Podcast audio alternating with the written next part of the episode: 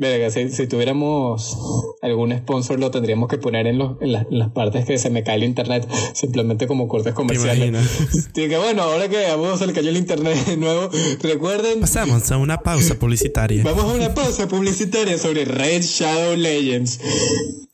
¿Te imaginas? Ojalá.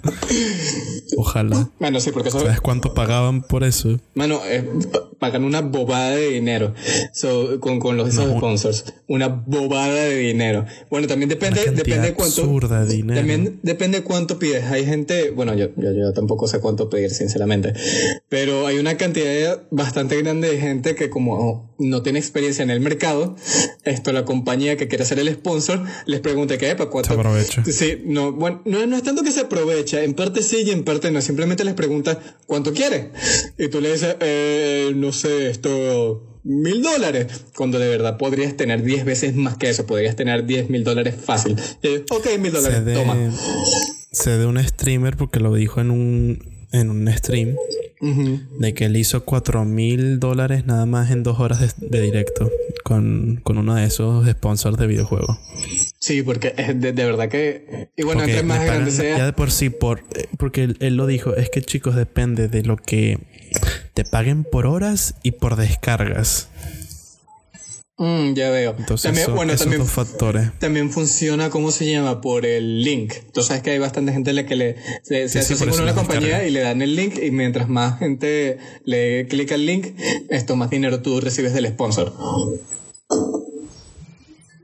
Pero imagínate hacerte cuatro mil nada más en dos horas, man. Bueno, hay gente, yo estoy seguro de que alguien del calibre de suponte eh, PewDiePie, Willy Rex, el Rubius, con un solo sponsor se pueden hacer facilito como 100 mil dólares. Eh, el Rubius el otro día creo que dijo que él nada más en un stream solamente con los anuncios ya se hace mucho más de lo que se hacía en, en el 2015 con con un video de YouTube.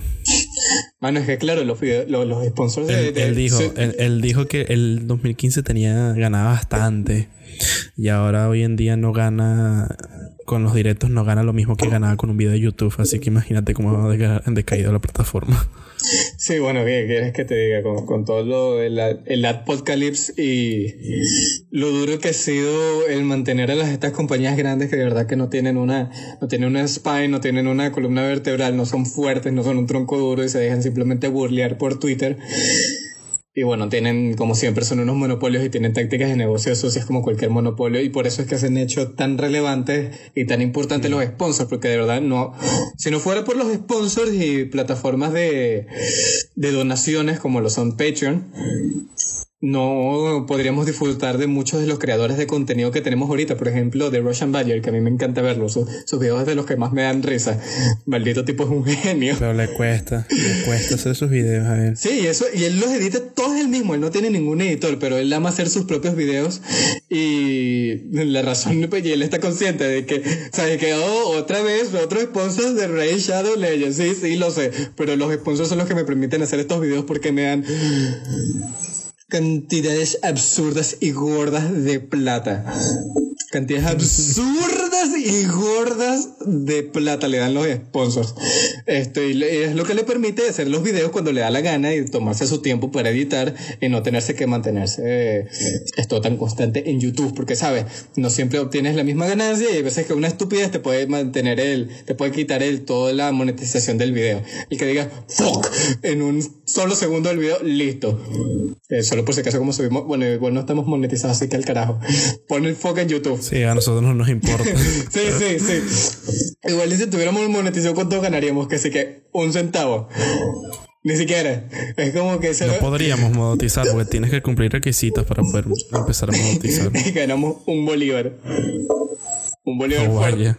Un bolívar. Creo que, Un bolívar creo fuerte. que nos sale mejor cambiarlos por monedas en el Warcraft que, que vale mucho más que el Bolívar. Bueno, yo creo que me sale mejor esto, agarrar monedas en la calle, siendo honesto.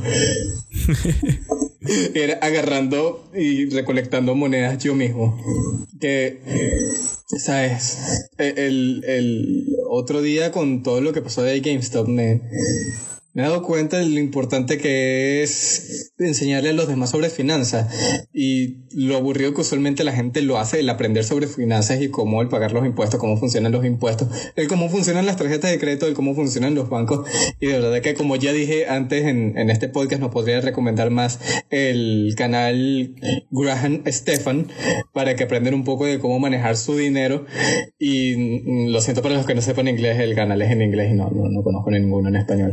Por eso es que es importante saber inglés y dejar... Las recomendaciones de Johansson en inglés. Bueno, es que de verdad yo todo mi entretenimiento lo, lo veo en inglés. Porque cuando tú sabes inglés, tienes el mundo completo de información, tienes toda la librería del conocimiento humano a tu disponibilidad.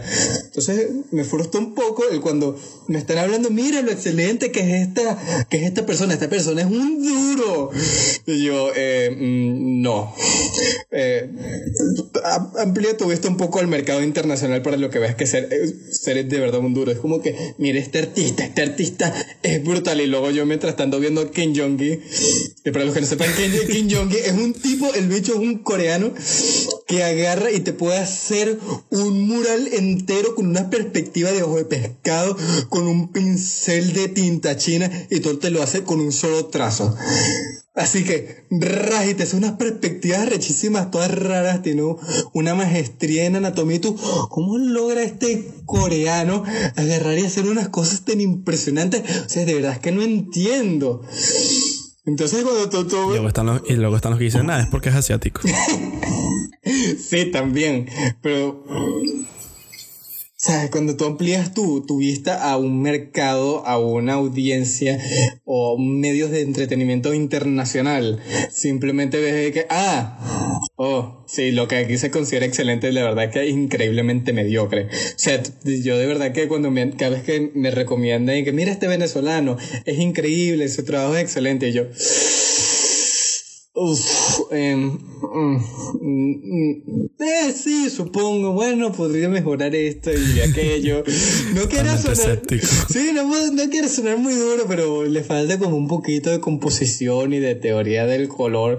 Y luego me pongo a ver a toda esta gente que sí, gente de Suecia, gente de Estados Unidos, gente de Canadá, gente de Corea, gente de Japón, y veo su arte y yo, ¡Wow! Simplemente mis ojos tienen un orgasmo visual y siento que, no sé, mi, mi cerebro está teniendo una experiencia de éxtasis, se me pone dura simplemente ver un arte tan increíblemente hermoso.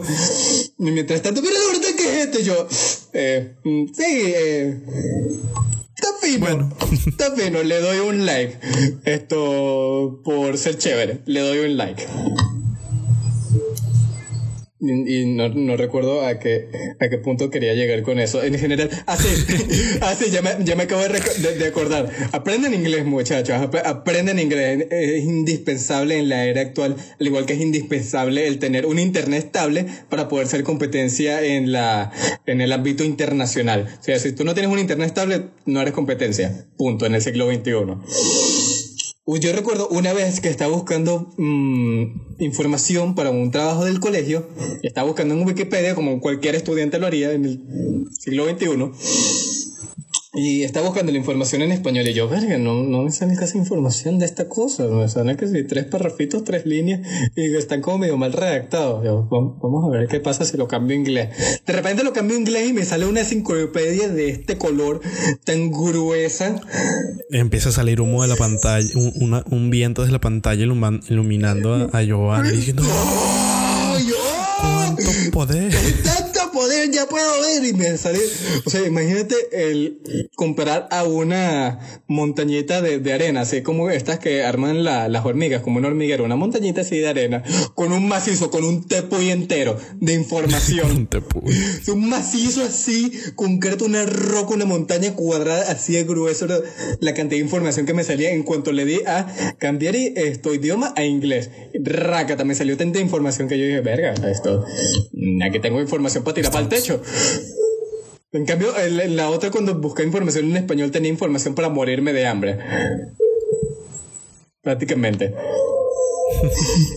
Entonces sí, es como que abran sus horizontes. consuman, el inglés. Consuman medios de otros idiomas, por favor. Te sabes, hay subtítulos. Consuman medios en inglés. busquen los canales que les recomiendo, seguro tienen subtítulos, gente que le pone subtítulos, por favor, háganlo, porque eh, es mi manera de ayudar a la gente. Todo mi conocimiento lo quiero compartir porque siento que es conocimiento útil, siento que es conocimiento que le sirve mucho a la gente y nada me frustra más que cuando alguien viene a compartir desde parte de la cultura hispanohablante cosas que ya llevan siendo, ¿sabes? Cuento viejo, que son extremadamente desactualizadas desde hace como cinco años. Y que, ay, mira lo chévere que es esto. Y yo, ¿sabes? Eso fue chévere, esto en la comunidad angloparlante hace como seis años, hace como una década. Sí, tal cual, tal cual.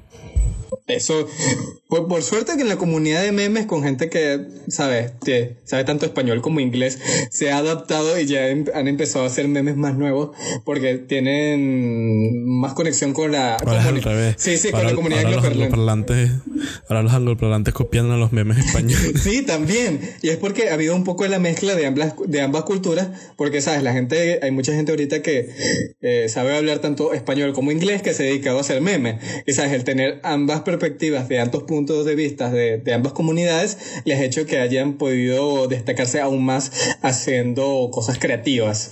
Eh, y bueno, no se podía decir lo mismo de hace cinco años, la verdad, ni siquiera de, de hace tres años. Y siento que hay tantas tantos temas, tantas áreas donde sigue siendo igual, donde la gente simplemente se está quedando atrás. Mira lo chévere que es esto, esto es finísimo, esto es nuevo, esto es revolucionario. Sí, es como que mm, eh, revolucionario era hace como década y media en los países del primer mundo. Así que no, por favor, esto, mira que tienes un muy buen curso de inglés. Aunque sabes esto, mm, eh, una de las formas que no, hoy en día no necesariamente necesitas cursos con, de nuevo, toda la información que tienes eh, disponible a la punta de tus dedos con tan solo tu celular, con tan solo poder buscar en Wikipedia cualquier cosa en Internet. Tú podrías, si tienes la disciplina suficiente, y mira que no todo el mundo la, tiene, pero si la disciplina, la, dedicación y constancia suficiente, tú puedes aprender lo que sea en Internet. O sea, no, no tienen ni idea de todas las cosas que yo he aprendido que no me sirven a mí, pero que a mí me encanta aprender, que son de ingeniería las aprendió por internet. O sea, ya darle un, creo que este dato inútil ya lo he dado antes, para, para los que no hayan escuchado este dato inútil.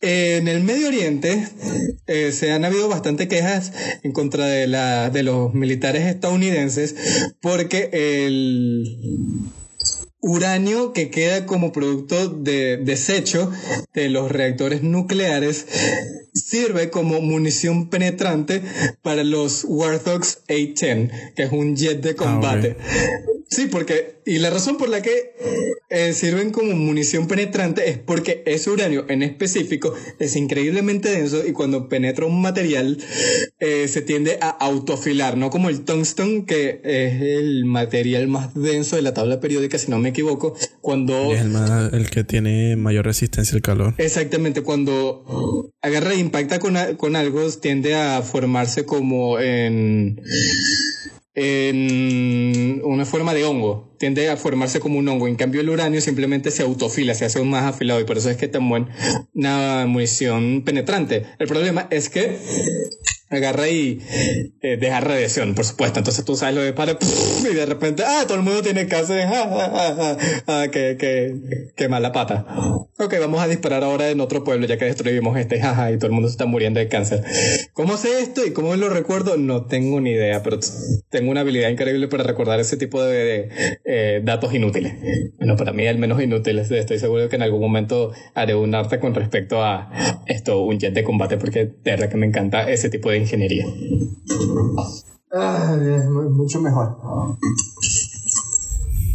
Bueno, aprovecha esos momentos en el que se cae internet para hacer otras cosas. Aprovecho, entre que se me cae el internet me pongo a hacer ranzo, simplemente continúo la historia o voy al baño. Aprovecho la oportunidad. Ya que no tenemos sponsors para cortos comerciales, aunque sería bueno para ganar un poco más de Estoy pensando en el olor que me va a dar recortar todo esto. sí, lo siento, Cristo, pero ya cuando me, vaya a Madrid, cuando consiga 700 dólares para el pasaje y renove el pasaporte y apostille los documentos que tenga que apostillar, esto ya, no podremos, ya podremos grabar en persona. Y nos conoceremos en persona. Exactamente, te doy un abracito a ti y a todos mis panas que tengo en España, porque es una increíble cantidad de gente que, que conozco que está en España. Que conozco tanto en persona como que nada más he conocido online. A ver, estás. Eh, bueno, en principio estoy Miguel, porque Diego sí lo conozco en, en persona, porque él está estudiando conmigo. Pero, o sea, a ti nunca te conocí en persona, nunca tuvimos el chance de conocernos en persona, eh, de- en persona aquí en Me acuerdo que. Me Venezuela. acuerdo, me acuerdo de una vez que te dije de si querías ir al Ávila conmigo. y eso resultó en un no, porque tengo. Tengo que bajar a Caracas y qué fastidio. Sí, ah, bueno, es. Ah, güey. Sí, usualmente no soy una persona mucho de salir, como podrán ver por mi sobrenombre. Yo soy una persona bastante nocturna y he hecho usual, ah, aunque no, no he sido mis mejores decisiones, ya se volvió usual para mí levantarme como a las 1 de la tarde y acostarme a las 4 de la mañana. En serio, yo desayuno como a la una y media y empiezo a ser como un sí, sí, sí, yo hago lo mismo. y empiezo a ser un humano funcional como a las 3. A las 3. No, yo en cuanto me despierto, sí, empiezo a ser funcional. Yo no, todavía me tomo como un poquito el tomar las energías y agarro y aprovecho como más o menos por esas horas de la tarde el internet está un poquito mejor, me pongo a ver un poquito YouTube y luego es que a las 3 comienzo mi, mi práctica con la mano izquierda. Si tengo internet para buscar referencias en, en, en, en Pinterest, luego a las 4 hago el- uno de los proyectos que tengan que hacer, como hasta las 5 y media, luego almuerzo, esto, luego a las 6 y media agarro y empiezo a hacer otro de los proyectos que tenga que hacer, si tengo que hacer una comisión o si esto, estoy haciendo un cómic, cualquiera de esas cosas. Luego a las 8 paseo mi perro, cuando vuelvo como alrededor de las 9 y media me pongo a hacer otra cosa, hasta las 11 y media hago otra cosa y luego alrededor de 1 de la mañana me pongo a escribir. Y luego si tengo las ganas, hago un par de flexiones, un par de sentadillas, hago un poquito de ejercicio y luego me voy a mimir. Hace el entrenamiento de One Punch Man de ese tamaño. 100 flexiones, 100 sentadillas, 100 kilómetros. No, man, ahorita, ahorita no me da esto. Una cosa que se me olvidó que yo quería contar precisamente ahorita que vamos a grabar. Estoy volviendo a ir a las clases de karate. Empecé a volver a ir el miércoles y me duelen las piernas. Me duelen las piernas. De verdad. Man, yo el otro día, yo el otro día hice ejercicio y fui al gimnasio y es como que al día siguiente estaba tumbado en mi cama diciendo no. No. No más. Ah. Por suerte todavía tengo memoria muscular y no he perdido mucha de esto. Eh, bueno, digamos que mi cuerpo no ha cambiado mucho. Mi cuerpo no tiende a cambiar mucho, siempre he sido un palito en forma. Vamos a dejarlo de esa manera. Lo que sí he perdido es estamina. Y eh, Estamina. sí, y entrenar con el Tomarte estamina. y trabajar con, ¿cómo se llama? Entrenar con la mascarilla puesta no es nada bonito. Entonces, cuando fui el miércoles a entrenar en el dojo, que el sensei y, y Soy tenían un milenio sin verme, y llevaba como tres años sin entrenar. O sea, esta que me morí. Van entrando con su barba larga y. Sí, sí, con mi y barba y mi yo que- cue- cabello largo. Y, fuck "Hola, are you?" ¿cómo estás?". De verdad, no me, no me reconocieron. Me tuve, o sea, tenía la, la mascarilla puesta, tenía la colita, ¿sabes? La, la colita de caballo que yo me pongo. Y yo le digo, ¡epa! Yo primero saludo a su hijo.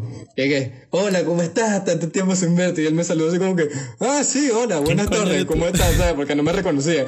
Y luego me quitó la mascarilla y me dice, ¡Verga, chavo! ¡No puede ser! ¡Yo estoy aquí! Y que revivió un ídolo. Sí, no, no me reconocía en lo absoluto. Y lo mismo con el sensei. Él me dijo que, ah, ya saludaste a mi papá. No, no lo saludo a él, está ahí en la oficina. No, para que lo saluda. Y él también me saludó así que, ah, hola, ¿cómo estás? Sí, sí, bienvenido al dojo. Y me quito la mascarilla y Y me dice, repente- ¿qué? No, no puede ser, ¿cómo? Miércoles, y le contó a alguien y que, o sea, me presentó a alguien que tenía allí.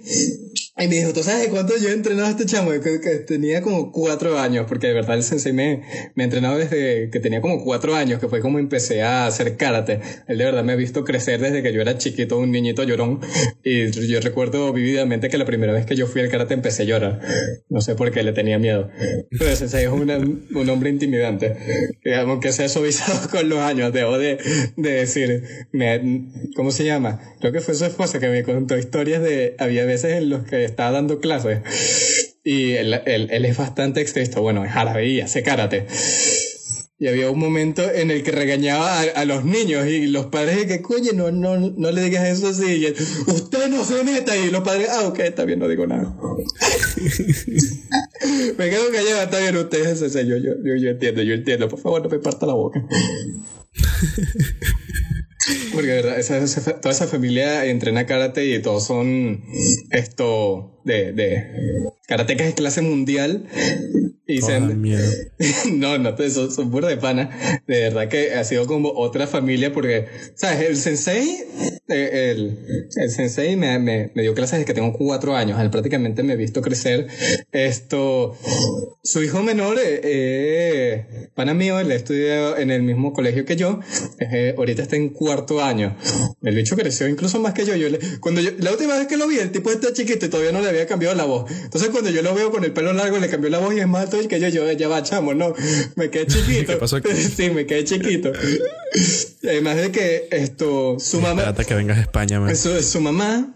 Esto ah, fue mi, su mamá fue mi profesora de inglés en el colegio y me solía dar la cola esto al colegio porque ellos viven cerca. Además de también que estos sus dos hijos mayores llegaron a ser mis senseis de karate en el dojo. Ellos llegaron a darme clases también.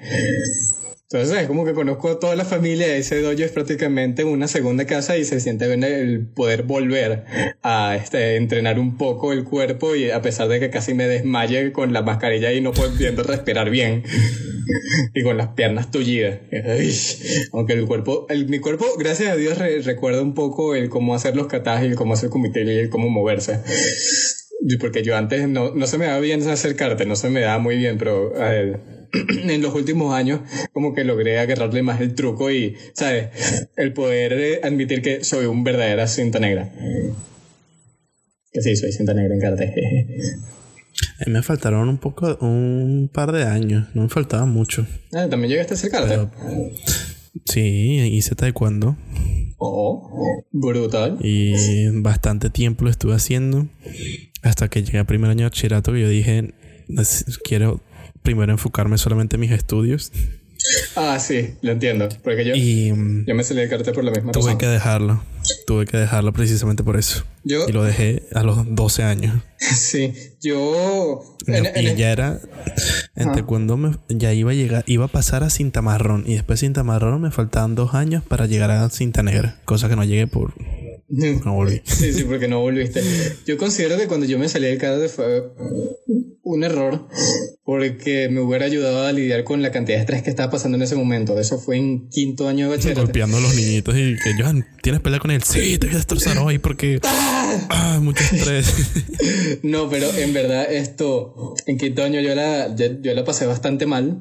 Esto porque alguien con quien tenía una conexión bastante cercana, de repente la relación se hizo añico. Esto, para rematar las cosas, las personas con las que yo hacía los, todos los trabajos en el colegio, se mudaron de país ambos, entonces yo ya no tenía mi grupo para hacer los trabajos del colegio, no solo eso, sino que todo mi círculo de amigos ya para ese entonces también se había mudado del país a otros países, solo habían quedado la gente con las que no me llevaba tan bien, no confiaba en nadie como para ponerme en grupo y poder fijarme en sacar como 19 y 20 en línea. Entonces me dediqué a hacer todos los trabajos en grupo, a hacer absolutamente todos los trabajos por mí solo. No me daba el tiempo porque pasó en ese momento, ya mi mamá está en Panamá todavía, y eh, me, me hacía transporte una señora que, siendo honesto, no, conducía muy bien y había veces que se, se tardaba mucho en traerme a mi casa y el tiempo me quedaba corto, el tiempo no me daba para dedicarme a mis estudios y yo quería de verdad mantener mi promedio de 19, estoy en línea porque quería aplicar para las becas de Japón. Ustedes ya, ya sabrán por los que habrán escuchado la historia, no, no, no, no, no dio resultado. Entonces yo intentando dedicarme a todo eso, el dando las notas, yo dije, oye, de verdad no, no me da el, esto para ir para las clases de karate, no me da el tiempo. Y empecé a, bueno, con, con, que mis amigos se fueran, el no poder tener a mis amigos del, del colegio conmigo, porque todos se fueron del país, más el, la relación esa que terminó terriblemente mal, empecé a estar en un estado de estrés increíble. Estaba de verdad que me está dando ataques de ansiedad. Yo recuerdo una vez estaba en una mañana de haciendo un examen de biología y me están temblando las manos y yo creía que era por el frío, me están temblando las manos.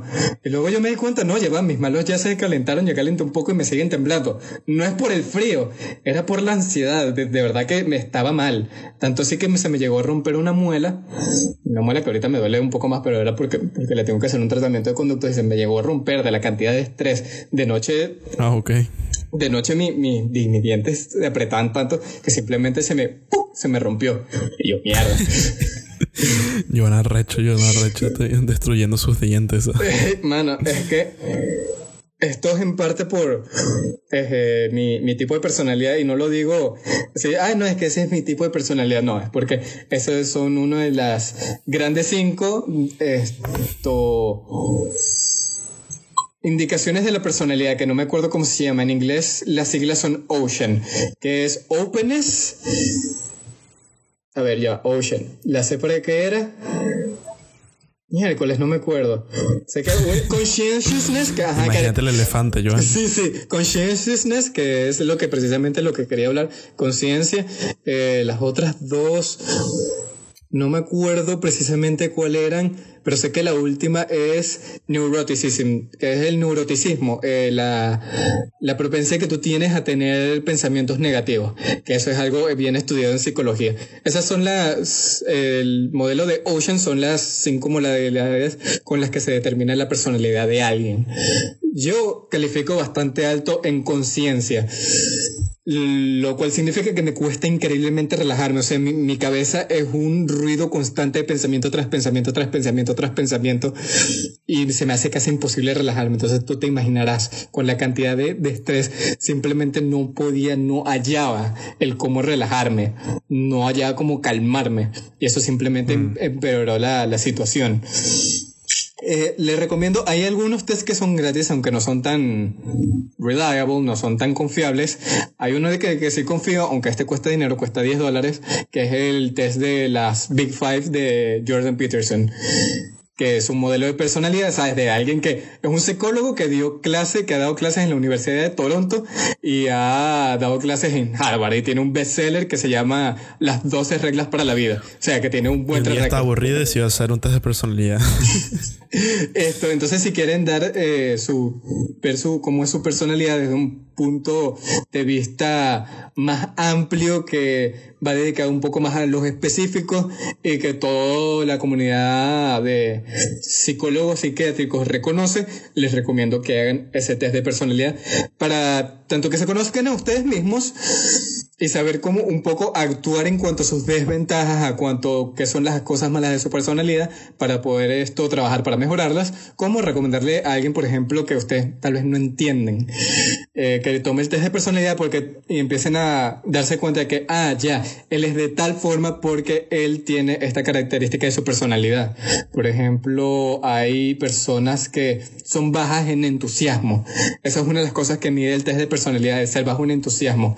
Que tú le dices cualquier cosa que, eh, mira, por ejemplo, mira, papá, eh, dice esto, eh, estás orgulloso de mí, por dar un ejemplo, y él te dice, sí, hijo, él eh, está finísimo, genial. Y tú dices, oye, pero, ¿sabes? No lo, no lo dijo como que en verdad le salía del corazón. Y eso es porque esas personas son bajas en entusiasmo. Y que Cristo no me está escuchando, déjame el internet. Ah. Eh, que estabas recomendando el test de Jordan Peterson y yo dije lo de es que está aburrido y de repente le dio por hacer un test de personalidad. Ahí se quedó. Ah, ok. Ok. Sí. Entonces, una de las cosas que quería decir sobre el, test de personalidad es que va mucho más a lo específico. Te evalúa tanto a ti como, por ejemplo, si tienes alguna persona, algún familiar que precisamente no entienda por qué se comporta de tal manera. Tu pareja, tal vez, por ejemplo, sería bueno que ambos hagan el test para entender que tal vez, oye, es como una parte innata de su personalidad que sí se puede mejorar el ejemplo que había dado antes que me dejaras de escuchar era. Ya va. Los pájaros están fastidiosos. Era el. están riendo. Era el hecho de que. Por ejemplo, también cosas como el entusiasmo. Hay gente que simplemente no se le da la cabeza, no le da la personalidad para ser entusiasta. Jordan Peterson estaba hablando sobre ello, dando como ejemplo su padre, que él, no, él, él, daba muy bajo en entusiasmo y él de chiquito no lo entendía porque, por ejemplo, decía así como que, papá, papá, mira, ¿y ese este dibujo qué te parece? Y él le decía así como que, sí, hijo, está, está finísimo, está genial. Y, ¿sabes? Él como que le pesaba un poco porque veía que su padre no lo decía como de corazón, ¿no? No le salía natural el dar un cumplido. Y luego cuando hizo que su padre tomara el test de personalidad, vio que él tenía extremadamente la característica de entusiasmo. Y él decía, ah, es que no, no, no, no está en su personalidad. O sea, no le computa a él que le salga ser entusiasta. Son cosas que sí se pueden mejorar, que si tú ves, por ejemplo, que tú ranqueas bajo en esas modalidades, tú puedes trabajar para ser más entusiasta, puedes trabajar para ser más consciente. No se te va a dar natural y va a ser bastante difícil trabajar en ello, pero puedes trabajar en ello y el saber eh, qué se te da mal o qué se le da mal, por ejemplo, a tu pareja o a un familiar, te puede ayudar a mejorar tu relación con ellos. Esa es una de las cosas bastante útiles de este test de personalidad en específico. Y por eso es que les recomiendo. Y ya está allí. Bueno. ¿Algo que agregar, Cristian? No, la verdad es que no. Que yo no pagaría 10 dólares para saber mi personalidad. bueno, claro. mi mente de pobre no lo permitiría. Pues yo tampoco, no, no, no he pagado. Busqué una alternativa gratis para ver más o menos qué me daba y no iba tan a fondo. O sea, si quieren hacer otro test de personalidad, esto tienes el, el de las 10. Yo he hecho como 5 veces el de, eh, el de las 10 personalidades que siempre me sale Commander. El, no, ese es el de las 16, no 10. A mí me. Ah, la última vez que lo hice me salió arquitecto. Antes me salía commander, pero luego cambiaron las preguntas un poco y me salió arquitecto. El problema con ese test, y porque la razón por la que muchos psicólogos no lo recomiendan tanto, es porque no te evalúa con tanta precisión, no te evalúa como si fuera un espectro, te evalúa en base a esas 16 personalidades, como que tú tienes esta personalidad y ya, y no toma en cuenta lo que se llama neuroticismo, que es esto, pensamientos negativos. Por pensamientos negativos, por mm. ejemplo, es gente que tiene tendencias a tener pensamientos suicidas, pensamientos tristes, pensamientos de simplemente la gente no me quiere, la gente me va eh, a abandonar. Eso se le llama neuroticismo y es una de las cosas que se toma en cuenta en los test de psicología, que es la última letra de Ocean, del test de las grandes cinco características de tu personalidad, el test de Jordan Peterson. Eh, la N va por neuroticism, eh, que es neuroticismo.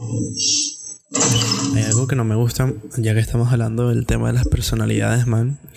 La gente que sabe que hace cosas malas o que no le gusta, por ejemplo, a tu pareja o cosas por el estilo, y salen con el típico de eh, es que yo soy así. No, es que tienes que aceptarme. Y es como que no. No, eres, eres un desastre de persona. Mira, a mí, tú no me, a mí no me importa que tú seas luna ascendiente de Tauro, ¿ok?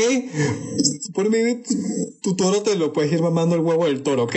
No me importa. Eso no es justificación porque tú seas un asco de persona. Simplemente asume quién eres, asume tus malas características e intenta mejorarlas. Yo no me tengo que por qué calar y luego que tú me digas, no, es que yo soy así. Eso es correcto. El hecho de que tu personalidad sea de una manera no quiere decir que puedas ser un, un desgraciado, ¿sabes? Es una forma de la gente. menos justificarlo con eso. Es, oh. es, absurdo, man. Eso me recuerda. Eso me recuerda esto. Una de las cosas, porque yo también me pongo a, a oír esto, bastantes clases de psicología de Jordan Peterson, porque él las publica en YouTube. O sea, son clases universitarias de psicología gratis que él publica en YouTube y a mí me parecen absolutamente... En inglés. Sí, en inglés. Por supuesto. Profesor de la Universidad de Toronto y Harvard. Pero él las pone gratis en YouTube y a mí me parecen absolutamente fascinantes, porque a mí siempre me interesa hablar de psicología. Una de las cosas que la gente no entiende y a mí que más me molesta es, son las personas que creen que no pueden hacer mal. Porque esas son precisamente las personas que van a ser más propensas a cometer los actos más atroces en toda la humanidad. Por ejemplo, todos los de Twitter que llaman al otro lado demonios, nazis, que los llaman la peor escoria de la humanidad. Escucha, hijo, tú eres exactamente todo lo que estás describiendo esas personas que creen que no pueden ni siquiera dañar a alguien con el pétalo o una rosa son precisamente el tipo de personas que estarían haciendo de guardias en un campo de concentración como Auschwitz. ¿Por qué? O sea, Todo el mundo tiene el potencial. Todo el, any feeling. todo el mundo tiene el potencial para hacer mal, todo el mundo tiene el potencial para hacer bien, pero es la gente siempre quiere creer que ellos son el bueno de la historia, si son el protagonista, ellos no pueden hacer mal, no tienen la capacidad para hacer mal y eso es lo que los lleva a hacer los actos más atroces creyendo que lo están haciendo en nombre del bien. O sea, si tú de verdad crees que si tú hubieses estado en la Alemania nazi y tú no hubieras sido un nazi que apoyaba a Hitler, déjame decirte, eres un iluso, eres un iluso. Si tú hubieras estado en las mismas condiciones que los alemanes en ese tiempo, en esa época, tú hubieras sido tan nazi como tu vecino. Es- es- y, lo, y lo digo completamente en serio. Extra, extra. Tenemos que ver otro episodio porque Joan le dice a la gente que es nazi. No, pero lo digo en serio. O sea, la gente cree, no, yo soy la excepción, yo voy a ser el bueno, yo me voy a, yo voy a ser el que esté contra el régimen nazi. Miren, Ok, ya déjame contarte algo. Hay un libro sobre un muchacho que se dedicó a hacer esto, un- a ir contra el, el gobierno nazi, el gobierno autoritario nazi. Un muchacho como 18 años con otros de sus amigos se dedicaron a simplemente hacer como de espías o de hacer contrapropaganda, de ir en contra de, de la doble S, en general, de la Gestapo. Decidieron ir en contra de la Gestapo, imagínate, un muchacho de 18 años. Te voy a comentar qué pasó con ese muchacho de 18 años. Lo mataron lo ejecutaron. Ese- el libro es, es, es literalmente basado en hechos reales, se llama en inglés The Boy Who Dared, o sea, el muchacho que se atrevió. Y él estuvo durante sus últimos años de vida el intentar darle a la gente la información que era real, el, el lo que está en verdad pasando en la guerra con, por ejemplo, con Inglaterra. Ellos lograron obtener esto, las radiofrecuencias de la radio inglesa. Al final el muchacho se sacrificó y tomó toda la culpa porque la Gestapo lo descubrió y el por ir contra del gobierno nazi murió joven, lo ejecutaron en esto en un cuarto y bueno, al final de todo eso sus amigos, no, bueno, no estoy seguro si fueron sus amigos, pero sé que alguien cercano a él escribió ese libro de que se llama El muchacho que se atrevió. Entonces, ok, con todo eso dicho, si tú crees que en ese tiempo hubieses tenido las bolas, las increíbles bolas de diamante que tenía ese muchacho como para ir en contra del gobierno autoritario, en contra de ir a lo que es el status quo, en contra de ir lo que era en ese momento normal para todo el mundo, déjame decir de que te aplaudo, porque eso es literalmente poner tu vida en la línea. Una vez un filósofo dijo que esto, si tú piensas como lo hace todo el mundo, como lo hace el status quo, deberías de esto cuestionar un poco tus creencias. Porque seguro eh, hay algo que no te están contando, hay algo que hay parte de la gran imagen que tú no estás viendo. O sea, si tú piensas que, por ejemplo, en Estados Unidos tú hubieras estado en el tiempo de la esclavitud y tú no hubieras estado a favor de la esclavitud en ese tiempo, déjame decirte, de nuevo, eres un iluso, porque ahorita es esto noción popular, es opinión popular, el decir, el estar en contra de la esclavitud, pero en ese entonces no lo era, en lo absoluto, para nada. Si tú decías que estás en contra de, los, de la esclavitud, te caían a pedradas. Entonces, si tú estabas, si en verdad estás dispuesto a ir en contra del pensamiento del status quo, es porque tú estás dispuesto a poner tanto tu vida como la vida de tu familia y de tus amigos en la línea. Así que, por favor, dejen de ser tan ilusos, porque así es como funciona la psicología, por más esto duro que sea la realidad. Eso es lo que, por ejemplo, Carl Jung le decía el adaptar lo que es la sombra, la parte oscura de tu personalidad, el- lo que es el reconocer que tú puedes ser una persona que comete actos increíblemente atroces. De hecho, una de las cosas que genera PTSD de la gente que va a combatir esto, guerras, por ejemplo, los veteranos, ellos no sufren de PTSD por por la- las experiencias de trauma- tra- traumáticas de, por ejemplo, ah, me mataron a mi compañero, esto, vi como una bala casi me mata, una granada me explotó al lado.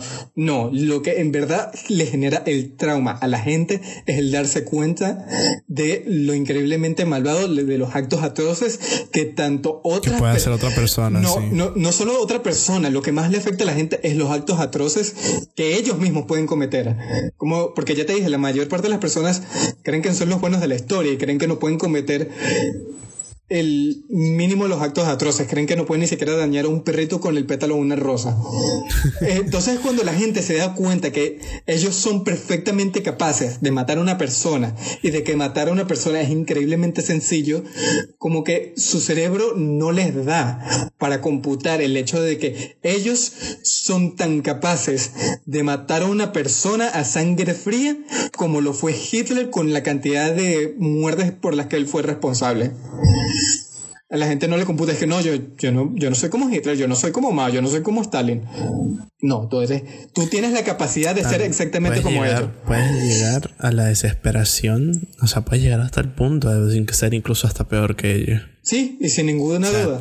Eh, lo que estamos hablando al inicio, lo de los diferentes cambios que puede sufrir el cerebro humano es precisamente por eso. No solamente puede ser por un golpe, incluso en sucesos en tu vida te pueden hacer cambiar muy drásticamente tus acciones.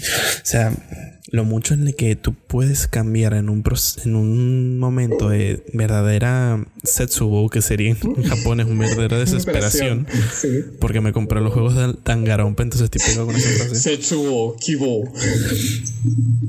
Te pueden cambiar muy, muy drásticamente tus acciones. O sea, tú puedes decir, bueno, yo en la yo no sería capaz de matar a nadie y tal, pero, ¿sabes? Dependiendo de qué situaciones puede ser incluso peor las acciones que puedas tomar peor. es, que el, es que el cerebro humano es muy complejo, man. Sí, yo lo digo. yo precisamente digo esto. Es una lección importante porque es precisamente la gente que cree que no puede hacer mal la que va a terminar cometiendo los actos más atroces de, de todo el mundo. O sea, por ejemplo, la gente, los Gestapo, la gente de la KGB en Rusia. Ellos, los que creían en el comunismo y los que creían en el nazismo, ellos están cometiendo unos actos atroces y lo justifican. No, esto lo estoy haciendo en nombre del bien. Estoy combatiendo contra demonios, estoy combatiendo contra diablos. Esto lo estoy haciendo en nombre del bien. Y es precisamente porque ellos no se creen capaces a sí mismos de hacer mal, que son capaces de hacer el mal con una sonrisa en la cara diciendo que lo están haciendo por un bien mayor. Y ese es el mm. problema. Por eso, por, por, eso es que es tan importante lo que, como dije, Carl Jung, adaptar lo que es la sombra, la parte oscura de tu personalidad. Por eso yo creo que es tan importante el que se, se deje de en los últimos años han estado disminuyendo la testosterona en los hombres y es porque se ha estado como... Se me fue la palabra como echando a un lado lo que es la masculinidad. No, necesitamos a hombres fuertes, necesitamos a hombres masculinos, necesitamos a gente que sea capaz de agredir a la gente, que tenga la capacidad de partirle la boca a cualquiera, pero que sin embargo decida no hacerlo.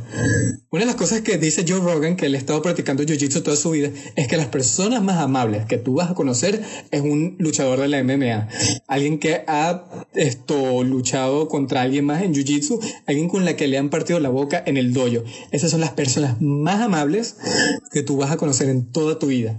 ¿Por qué? Porque el hecho de pasar por una experiencia donde te partieron la boca, barrieron el piso contigo, aprendiste lo que es la humillación verdadera, aprendiste lo que es disciplina, aprendiste lo que es en verdad respetar a la muerte, respetar al miedo, respetar a que alguien sea más fuerte que tú, respetar la fuerza bruta, te hace entender, te vuelve humilde, te hace entender la vulnerabilidad de las personas Mm. y te hace el tan solo el tan solo hecho de haber pasado por toda esa experiencia y el haber entrenado tu cuerpo y el estar consciente de que tú ahora eres un hombre fuerte, capaz de lo mismo, capaz de humillar a alguien más, capaz de defenderte a ti y a alguien más, te da una confianza tan increíblemente enorme que tú jamás sentirías necesidad de actuar agresivamente hacia otra persona. Porque tú sabes cuál necesidad yo tengo de ser agresivo hacia ti. Si, si tú eres agresivo hacia mí, yo te puedo patear el culo con una sola mano. Entonces, ¿sabes? Por eso es que esas personas llegan a ser las, más increíblemente en modo zen, más amables que tú puedas llegar a conocer. También por eso tú ves, por ejemplo, con, También los depende, porque hay muchos que de repente, a lo mejor si alcanzan cierto nivel de fama, recuerda que el dinero puede ver... Ay. Puede volver a engreír a las personas. Sí, pero eso, sí, eso, eso, lo, eso, lo, tomas con ejemplos como Conor McGregor, pero Conor, si tú te lo pones a ver, eso es porque esa, ese tipo de boca atrae dinero y es parte del show. Atrae, atrae bastante dinero, pero por ejemplo, la última vez que, la primera vez, de hecho, que fue hace poco que lo no quiero, él aceptó su, su derrota con bastante humildad. Y cada vez de que él termina una pelea, él de verdad menciona que, eh, que fue una gran pelea, me encantó el poder haber tenido la oportunidad de estar contra ese contrincante y, ¿sabes? Habla bien de sus oponentes. Es antes de las peleas que él simplemente los insulta más hasta más no puede, porque eso trae mucho dinero, trae mucho dinero.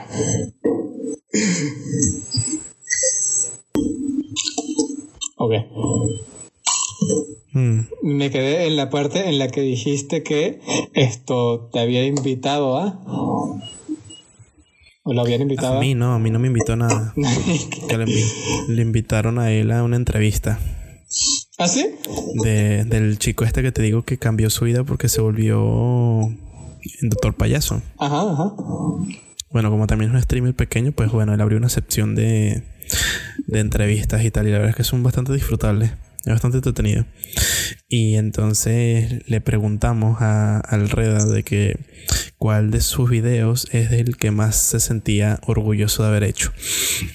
Y él mencionó que era el que una vez en el trabajo em, dijeron que una lluvia de ideas y tal, que propusieran documentales. Y entonces él propuso el documental, porque él viene y dice que tiene contacto con, con Jonathan Maravilla Alonso, que es el que fue el campeón de España en boxeo de super ligero. Y él dijo, tengo contacto para poder hacer un documental de él antes de que vaya al, torneo y tal, a, la, a la pelea. Entonces es llegas a ver el documental de siete días antes de que él ganara la, la pelea de España y se convirtiera en el campeón de España, ¿sabes? De super ligero.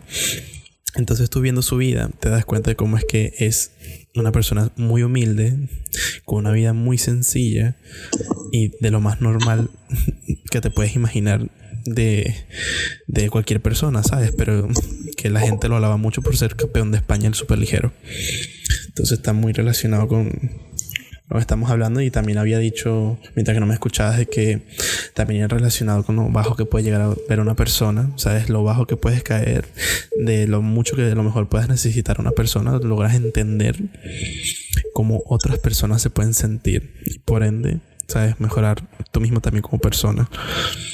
Sí, es verdad. por lo que decías de la humildad y de cómo tratar a los demás, de verte si eres capaz de no lastimar o lastimar a alguien, ¿sabes? Exactamente. Muchas personas que han sufrido también se ven se vuelven más, ¿cómo, ¿cómo decirlo? Se vuelven más... Resentidas, humildes. Ajá. humildes, solidarias con las demás personas. Depende de, cómo, de cuál sea el tipo de sufrimiento. Porque, ¿sabes? Una de las cosas que a mí a veces me molesta ver un poco es como la gente con vista de túnel agarra y solo ve un tema en específico de sufrimiento. Es que no, que mira cómo las mujeres están sufriendo aquí, las mujeres siempre han sido oprimidas. Ok, ya va. Yo admito que mujeres que siempre lo han pasado mal, mujeres que no, las mujeres no siempre tuvieron los mismos derechos que los hombres. Presumir que el sufrimiento esto es exclusivo simplemente porque tenían una biología distinta, porque tenían unos genitales distintos. La mayor parte de la historia de la humanidad, el sufrimiento ha sido equivalente tanto para hombres como para mujeres, como para niños, como para cualquier tipo de raza e incluso para, para los animales. La gente sufre de diferentes maneras, pero siempre más o menos por igual. ¿Y qué, qué me refiero por igual? Todo el mundo sufre de una u otra manera. Todo el mundo puede que tenga todo el dinero del mundo, pero tiene las peores relaciones familiares. Puede que tenga las mejores relaciones familiares, pero no tienes ni un amigo y no, no tienes nada de dinero, ¿sabes? Todo el mundo sufre de alguna u otra manera. Entonces, como que, ¿sabes? Ok, las mujeres no tenían sus derechos hace 100 años, pero los hombres tenían que ir a la guerra y arriesgar su vida y tener que ser mutilados y ver cómo están en esas trincheras con condiciones de vida horribles y cómo se morían por enfermedades. Las mujeres sufrían porque ¿sabes? el no saber si sus esposos iban a volver, el no saber si sus amigos iban a volver, el no poder dedicarse a algo en lo que fueran excelentes porque la ley no se los permitía. Todos sufren, sufren de diferentes maneras y a diferentes medidas, pero todos sufren. Y el hacer como que el sufrimiento es exclusivo a una sola raza, a una sola, a una sola edad, a un solo género, es, es ignorante. Es ignorante de cómo funciona la realidad, es ignorante de cómo ha funcionado la historia de la humanidad a lo largo de su existencia completa. Porque tú puedes decir, ah, no, pero es que los hombres eh, hace 200 años podían ir a las universidades y, y las mujeres no. Ok, mira, primero que todo, hace 200 años, como el 97% de la población mundial ni siquiera sabía cómo leer y escribir. Y la gente, la mayor parte de la gente simplemente agarraba y trabajaba la tierra. Las mujeres cuidaban a los hijos y los hombres trabajaban la tierra a cada rato. O con la revolución industrial iban a trabajos con condiciones de trabajo horribles, donde eran mal pagados y eran trabajaban de más, les pagaban muy poco para todo lo que trabajaban, e incluso trabajaban niños y las mujeres, bueno, se tenían que dedicar a la casa y no tenían que pasar por condiciones tan horribles, no tenían las mismas oportunidades, pero, ¿sabes? Coye, sufrían de diferentes maneras, sufrían porque no tenían las mismas oportunidades y los hombres sufrían porque tenían condiciones de vida horribles, condiciones de trabajo espantosas y eso es con la mayor parte de la población. Entonces a mí me molesta cuando la gente no logra ver la imagen completa y se centra en este detallito pequeño de esta excepción y no logra siquiera motivarse a investigar de qué va más allá, cuál es la imagen completa, cuál es la vista amplia, cuál es la vista macro. Porque, por ejemplo, una, una de las cosas que más se le debe criticar al feminismo moderno es que ya no busca que las mujeres tengan los mismos derechos a los hombres. Buscan que las... Ahora, sí, bueno, lo hemos hablado en el episodio del feminismo. Sí, pero un, un, dato bien importante, y no sé si lo mencioné en ese, en ese podcast, es cuando tú le das la misma cantidad de oportunidades, cuando le das la misma Posibilidades, sí, precisamente, posibilidades de las oportunidades. Tu gente, dejes que la gente tenga su libre albedrío y ellos deciden por sí mismos. Las diferencias entre los géneros se hacen exponencialmente más acentuadas. ¿Por qué? Porque los hombres tienden a esto, estar más interesados en objetos, en cosas, en cosas materiales. Las mujeres tienden a estar interesadas mucho más en cosas, esto, en relaciones personales, en sentimientos emocionales. Entonces, esto al fin y al cabo, con suficiente tiempo, hace que los hombres se vayan por carreras como ingeniería, se vayan por carreras que tienen una estructura jerárquica más acentuada, que sabes, tú puedes escalar tu, tu carrera en una compañía, que sabes, simplemente puedes pedir un ascenso, mientras que las mujeres tienden a irse por carreras más como esto, ser enfermeras, que sabes, no tienen como una jerarquía de que tú puedes pedir un aumento que, tanto puedes tú agarrar y cualificar o cuantificar el que también tú hayas cuidado a una persona, hayas cuidado a un viejo, cómo tú cuantificas eso. ¿Sabes? Te pasó enfermería como tal, se paga menos que por ejemplo lo sería ingeniería. Pero entonces tú dices, oye, pero las mujeres les pagan menos. Sí, pero les pagan menos porque ellas decidieron ir por carreras voluntariamente que les pagan menos.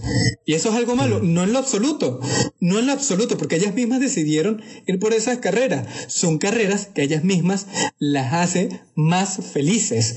Y esto, ¿sabes? Ese experimento lo hicieron en Escandinavia, en los países escandinavos, y no tienen idea de, de qué hacer con esos resultados, porque va en contra de toda la ideología progresista.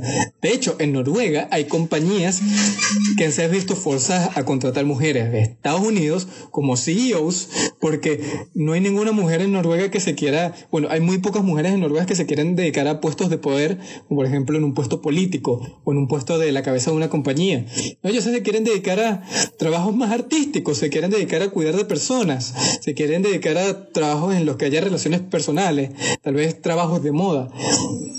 Y por eso tal vez no, no, ganan tanto dinero, no, ganan igual de dinero que los hombres, no tienen las mismas oportunidades. No, mentira, si tienen las mismas oportunidades, tienen absolutamente las mismas oportunidades, solo que decidieron agarrar e irse por las carreras que les hicieron más felices. Y estas carreras sucede que tienden a pagar menos que las carreras por las que se tienden a ir los hombres. Son como por ejemplo ingeniería, ser un doctor, esto, ser un abogado, etcétera, etcétera, etcétera. Y, sabes, esto en parte va con los roles de género, que no son precisamente algo malo, no son en lo absoluto malo. De hecho, las mujeres siempre, cuando buscan parejas, buscan a alguien que tenga el mismo estatus o tenga un estatus mayor. Por eso es que siempre las mujeres buscan a alguien que tenga mayor dinero, que tenga un buen estatus, que tenga una buena carrera y que sea mayor en edad. De hecho, a una mujer, eh, los hombres que les parecen más atractivos son los que son cuatro años mayores a ellas promedio, en promedio. Y simplemente así es como es, es parte de nuestra evolución humana. Es, de hecho, la selectividad de las mujeres al escoger pareja se le, se le puede, o sea, el, que nosotros los humanos nos hayamos desarrollado tanto, el que hayamos desarrollado tanta inteligencia, se le puede ver a la selectividad de las mujeres buscando pareja. Porque, por ejemplo, si tú te ves con las poblaciones de chimpancés, las hembras no son, no son selectivas, ellas son resendas putas. Todo el que tenga huevo en ahí me siento. Y no tiene selectividad absoluta. Sin embargo, con las mujeres humanas, con los Homo sapiens, ellas sí buscan ser selectivas con todas las parejas que buscan. Buscan cuál es el mejor hombre con el que pueden estar o al que pueden alcanzar, el que tiene el mejor estatus, el que es el macho alfa, es el que es el líder. Y esa selectividad ha hecho que, por ejemplo, todo el mundo en la existencia tenga el doble de ancestros mujeres, de ancestros mujeres, porque ancestros hombres. ¿Por qué? Porque imagínate de la siguiente manera. La mitad de los hombres tienen todas las mujeres, tienen una mujer o más. Y si asumimos que cada mujer ha tenido dos hijos, entonces tú puedes ver cómo casi todas las mujeres han tenido hijos, por lo menos dos. Y nada más mitad de los hombres han tenido hijos, por lo menos dos. Y luego la otra mitad de los hombres no tuvieron pareja por la selectividad de las mujeres. Simplemente fueron rechazados y murieron sin lograr poner el machete en un hueco. Entonces tienes el doble de ancestros mujeres que tienes de ancestros hombres, por esa misma razón. Y así es como ha evolucionado la raza humana para ser como ha sido ahorita. E intentar ir en contra de todos los millones de años de evolución humana, el intentar ir en contra de la biología, en contra de la psicología de los humanos, como han estado haciendo los progresistas en los últimos años, va a tener unas consecuencias como no tienen idea a largo plazo. De hecho, como ya lo dije anteriormente hace esto varios minutos en este mismo podcast, en los últimos años los niveles de testosterona en promedio de los hombres han reducido bastante. Y eso es algo grave. Eso es algo grave porque el tener hombres débiles los hace más propensos, irónicamente, a ser más agresivos. El tener hombres débiles lleva a una sociedad con una infraestructura débil. Es como el dicho, el hombres débiles ocasionan tiempos de crisis. Tiempos de crisis ocasionan hombres fuertes. Hombres fuertes ocasionan tiempos de prosperidad. Tiempos de prosperidad ocasionan hombres débiles. Y se repite el ciclo. Ahorita estamos en hombres débiles porque simplemente, bueno, por mucho sufrimiento que mucha gente tenga, y mira que mucha gente todavía está sufriendo, cosas como la esclavitud siguen existiendo en el planeta. Este es el mejor tiempo para estar vivo. O sea, Nunca en toda la historia de la humanidad hemos estado tan bien. Estamos viviendo como reyes. Hasta la persona, por ejemplo, en Estados Unidos, la persona más pobre está viviendo como reyes. El tan solo hecho de poder calentar tu comida instantáneamente. El tener todas las posibilidades de las comidas con tan solo ir al mercado y que sean más o menos baratas. El que tengas aire acondicionado, que tengas un carro. Son impensables hace 200 años.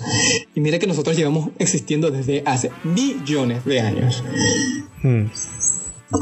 Con eso acabó mi, mi rant. Gracias por escucharme. Gracias por venir a mi TED Talk. Son, son, son como que charlas de, un dictador. Yo solamente me siento y levanto la mano diciendo Hi próximo. Mientras, mientras que juego el Zelda. próximo presidente de Venezuela aquí presente. Sí, solo, solo si es que vale la pena dentro de 30 años. Solo si es que vale la pena. Si no vale la pena, no voy a volver a Venezuela. Si, si no da el mismo dinero que, que ahora, no vale la pena. Coño, tu madre Cristo, eso se puede tomar de tantas maneras. Estoy consciente de qué manera quieres que me lo tome.